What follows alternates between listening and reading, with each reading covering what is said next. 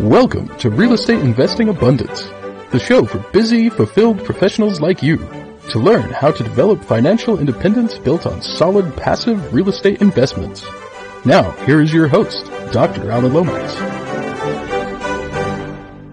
Hello, enlightened investors. I'm so delighted to be back with you again today. And we're going to take a look at how we can unpack some of the frequently asked questions about multifamily with one of our expert investors. As a co founder of REEP Equity, Jacob Garza focuses on developing and overseeing the company's growth strategy while taking a hands on approach to managing the firm's capital expenditures and projects. His goal is to execute the value add business plans to ensure the investments generate attractive risk adjusted returns for REEP's investors. Jacob directly oversees asset management as well as fosters and maintains relationships with key industry leaders.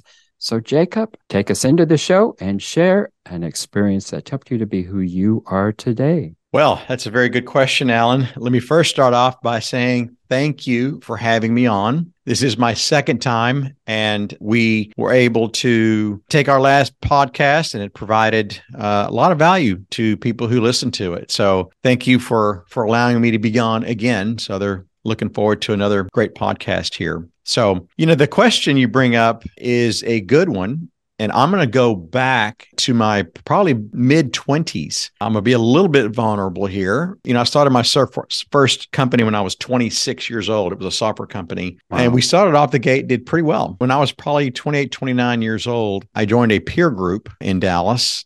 Uh, it was called the CEO Institute. And I had a guy, one of our board members, tell me that I needed to allow people to do th- their work, basically get out of the way and I and I have since heard this many times.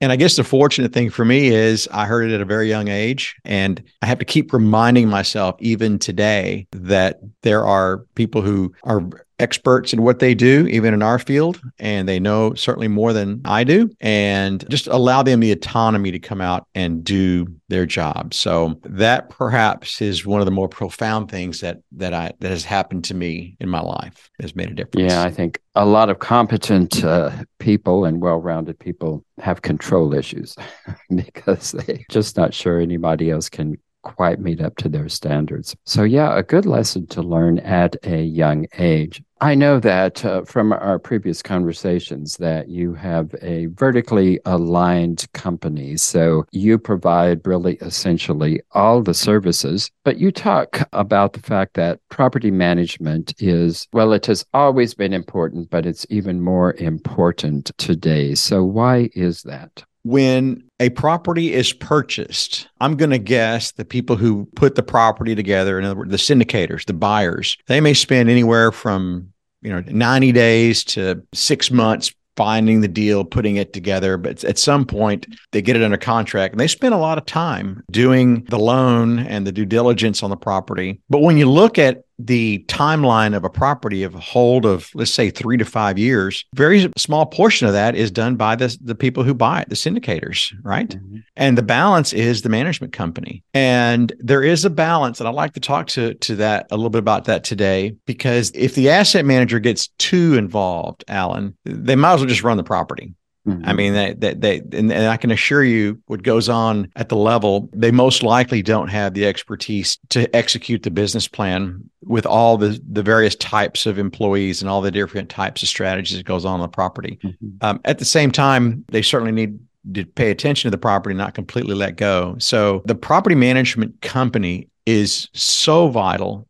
to making sure the business plan gets executed and it changes along the way. We all know things change along the way with regard to the environment or maybe some debt, some different debts going to be put on the property. But the property management company is just very, it is very important to get that done and you keep you keep that in house for that particular purpose. Is that that's correct right? Yeah that is mm-hmm. correct. We decided to to bring it in house i can see exactly why you would do that. In fact that's the way that i would prefer to do it because it seems to me that third party property managers for well first of all, they just don't have the investment in the property that uh, the owners have on that, and it is, and they just don't have the same things at stake as the as the investors have at that. And I think because of that, they just don't have the same interest in seeing that the properties are managed as, they should be. On the other hand, I have talked to other investors who outsource that and they intentionally outsource that because they don't feel like they can justify the cost of an in-house property management team. Can you talk to that aspect of it because if you're outsourcing it probably is going to be what 30 I mean 3% of your gross income, which probably is cheaper than doing it in-house. Would that be correct or yeah, that's that's a good question, and it, it is correct. It is cheaper to outsource it up to a point. We were about thirteen hundred units before we outsourced, or before, excuse me, before we brought it back in house. We did start out, uh, or at one point, when third party to scale back up. And I can tell you the amount of investment, Alan, that we do in training, that we do in our Google reviews, that we do in our Indeed reviews, that we do on our culture, on our property management. All that goes right back into the management company, and and I think that's why you start to see it become a return on our investment and it's definitely not a return on on the property management company itself but yes my guess is anything below maybe 1200 units is mm-hmm. probably mm-hmm. going to be you'll need to figure out how you're going to do your cash burn because you're going to burn cash until you mm-hmm. get to 1500 2000 units and then as I mentioned, you you might start making some money, but you'll you'll port back in there. And I think that's just one of the secrets that we've had is we looked at our management company as not as a profit center. Mm-hmm. I mean, we're investors first, and we're we're operators right even with that because we we really believe uh, we're operators as well. And that that strategy has worked very well for us, mm-hmm. and the, the properties have, have have since performed well. So it's really looking at the long term and basing your company strategy upon the long term rather than than the short term uh, investment, which I expect, even though it may cost you more to have an in house property management team, it pays off in huge dividends over over the long term. And I, I can see why it would do that because you can you're just taking better care of your tenants who then are taking better care of the property and it's just going to give you better returns in the long run. I think a lot of investors don't really understand the importance of the capital improvements and how to budget for that. And so, talk us through that and how it is that you go into a project and what do you need to know to be able to capitalize that property on the onset of that? Yes. So, there are a couple of points on that one. First of all, is experience. You or someone on your team needs to understand the dollar value of a capital project. If you put a dollar into something, can you get the dollar back out? I'll give you two, two extremes. One of them is new flooring, granite countertops, faucets, smart home technology. In the right market, that's going to soar. That's going to most likely generate some good income where you're going to make your money back on that unit probably in, in, in two years. Mm-hmm you put new roofs on the same property, no one's going to pay you any more money for new roofs. They're just not. You, you can't put hmm. that in a brochure and say, well, you got new roofs. so those are extremes. But so that that first is and foremost is the experience of the sponsor to be able to go in and understand what levers on that property they can pull that allow them to generate more income. The second one is a good property management company that has experience in the market. And I, I think that's where we come into play. But you can do this for third party too. You know, they they need to be able to spend some time with you and give you reasonings why these certain capital projects will will generate more income for you. And if you're not getting that from them, you certainly have the wrong person because as smart as we think we might be our, we might be on the buy side, it's ultimately the management company that needs to sell this. Mm-hmm. And our teams are involved very early on, Alan, in the looking at this property. So they are able to collaborate with us on, yes, this makes sense. This we can make these rents. And yeah, I know this property across the street. It's done, it's been very successful, but nobody else is doing it. There's plenty of upside left. They know what's going on on the property, a good management company. So mm-hmm. You know, I think when you leverage that experience with a syndicator's experience, a property management experience and then be careful with supplies as far as you know how much they're going to cost today how much they're going to cost tomorrow. Fortunately that's we've seen a lot of stabilization in that. Look we believe easier to predict but mm-hmm. you always raise more than you need and that can be depending on the deal anywhere from 20 to 30% more you should raise on your capital projects. And then all of them should not be i have to have all this to meet my my rents increases. If you're going to increase the rents uh, just say forecasting 6%. Hopefully there are some in there that that are nice to have and you may do those. You may shift money around to, to other projects. So you need you, the point in that one is you need to have flexibility in your capital projects schedule to be able to to move some stuff around if you need to.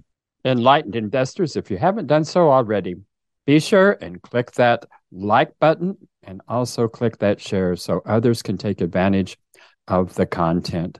And finally be sure to subscribe so you don't miss a single one of our upcoming episodes. Getting investment capitalized from the get go, I think, is certainly important because nobody wants to go back and have a call on their investors. That just doesn't make investors very happy. But in 2000, from really 2020, 2021, the cost of materials escalated almost overnight. And I can't imagine that there were very many investors who didn't have to go back and make a capital call because you were saying you allow for 20 to 30%. Well, material costs were increasing well, well beyond that 20 to 30%. So, how do you go back to an investor and say, we just, we've gotten caught in these uh, supply chain problems and the cost of materials has escalated. We're going to need more capital. How do you go back to the investors with that kind of a request? So, fortunately, we've never had a capital call, and it was a result of our the pricing that we're able to get. We do have some strategies with our vendors that put us at the top, and that helped us with supply shortages when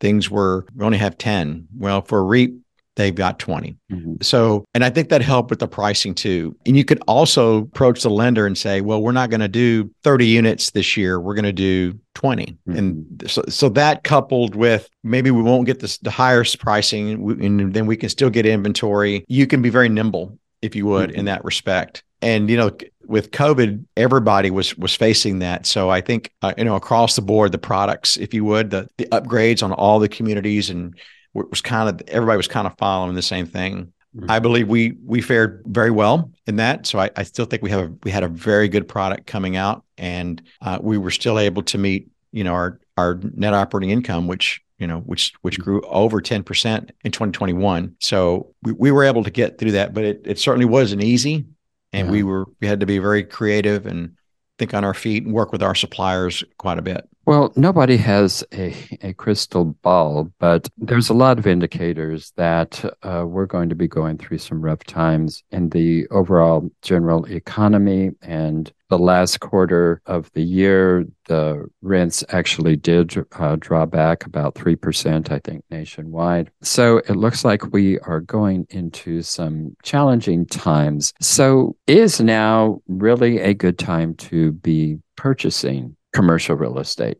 I'm glad you brought that up because you were absolutely correct. Nationwide rents are down. What I can tell you based on the data that we have, Alan, is in San Antonio, Houston, and Austin, the our well, in San Antonio and Austin, excuse me, in San Antonio and Houston, the properties that we own properties, our rents have continued to go up.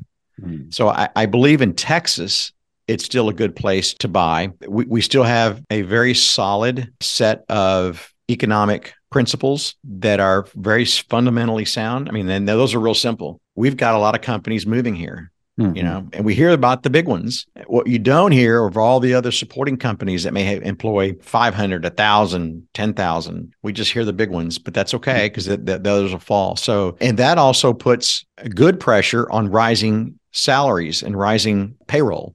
Mm-hmm. Now, as an entrepreneur, yeah, I, I write the checks, I get it, but incomes have also outpaced rent increases. Mm-hmm. And and so far, you know, Texas has been able to stay still much better value, if you would, for companies that that want to move here. So it's still a good time that here that in, in Texas, and we're not we're not immune. I think so other other parts of the South are are also looking at similar economics that, that we are. So so far, it's been it's been good for us. Well, wonderful. What do you suggest that we look for when we're looking into sponsors? Yes. So I'm going to say if you can if you can meet them somewhere at a conference, that's probably one of the things I would recommend because you just so much you can tell about, you know, a person that they'll gut feel. I just have a feeling about them. If not, at least a Zoom call. There's there's a lot you can read, and that, that's certainly not the whole recipe here. As you do that, I think you look at their track record you ask them not only how long have they been doing this, how long have they been a, a, general partner in the deal, and what was their role in that. I know there are people that we've even invested in that because we invest passively as well and they just introduce us to a good sponsor. You know, we may invest with them, but ultimately our money is going to go with the sponsor. And they're just very candid. Look, I don't pretend to, to know this property management, but I know I know several groups that are very good. But even even then, you you have to understand that group and ask them how they hire their management company. And I, I think good management companies spend a lot of time with their training and look at the the indeed on the management companies. Uh, you need you should ask them who's going to manage the property for you. And it's great if they say, "Oh, it's TLC Management Company, and they own six assets for us already, three in this market, two in this market, and one right next to it." And I want to say that the management companies they have their bigger clients and if, you, you're probably a larger client with the third party you're probably going to get a little more attention possibly. I think that's something to ask. So that would be my recommendation is to really find out who the lead syndicators are within the deal and then find out who their management company is and just try to understand that dynamic between the two because it's just very very important. And ultimately you may want to talk to someone who's the, the lead gp and they and, and, get on a three-way zoom call with them. And uh, mm-hmm. uh, any syndicator would be happy to do that and should, should give them a lot of information on why they should they should choose them. Okay. Well, what do you consider to be the best practices for asset management? And really, can you just break it down for us? What is the difference between asset management and property management? Yeah, so asset management's the overall strategic outlook. It's probably managing three months to a year out. So you know that's that's if you're talking to your management company, those decisions are three months to a year out. You're not you're not talking about who you hired. You're not interviewing anybody. And I've heard that before, and I thought, oh my gosh, you know the first thing you need to do, uh, the second thing I like to say, the second thing you like to you need to do in a management company is let them do their job. Mm-hmm. I mean, that's what you hired them for, and that goes on with understanding early on who who the management company is, and look at their Indeed, and uh, that's going to tell you a lot. I'm I'm going to tell you that's going to tell you a whole lot. The next one is to have a have a set of expectations for your management company. You you guys shouldn't be like, well, here we go. You guys shouldn't be like this. You guys should be like this, right? Totally totally aligned on stuff. So different management companies you know, manage different types of assets and different kinds of owners. And you know, a, a good management company will will easily tell you how they work with owners and how they mm-hmm. report to them and it it should align with what your what your expectation is and that way there are no surprises and you're meeting with them maybe every other week when you first start but I'd say once a month and I know some syndicators meet once a week, and I that's just not sustainable if you're going to have 40 properties one day. You just right.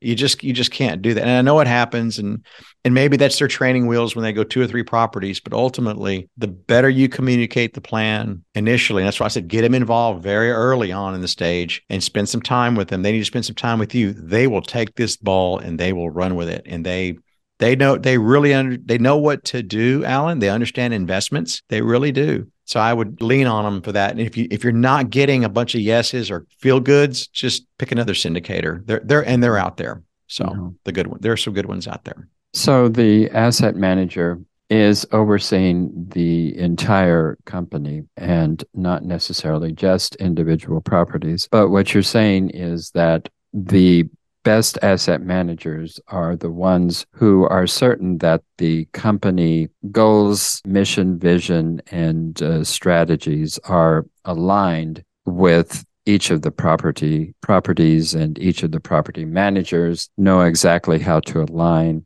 their particular property with the overall company goals. Is am i hearing you correctly Yes, that's exactly right. And for example, if a property is going to be refinanced, I mean, the management company is not going to know that. They're just operating the property quarter by quarter, right? Mm-hmm. Month by month, day by day. And that's that's where they are and that's where they need to be. The debt markets may change or the, the equity comes in and says, Hey, we want to we want to sell or we want to refinance there are some things on the property that need to get done and that can be anywhere from maybe some a restripe on the parking lot. It could be uh, some deferred maintenance that maybe they were holding off on that they were going to wait or maybe they're going to go back and do. Maybe they've held the property four years and at that about that time it's time to do something sell it refinance it you know put some money back into it. So they, they may just need to freshen it up a, a bit and that makes a difference for the new seller to come in and understand the business plan and know that the current seller executed it. So they will be the ones asset manager will be the ones communicating that with the management company. Also, d- different budgets. Budgets change from year to year,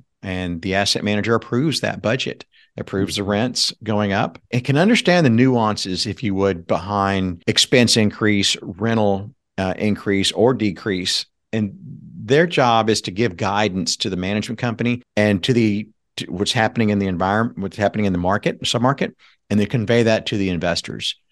Uh, th- that's that's the role of, of what they do.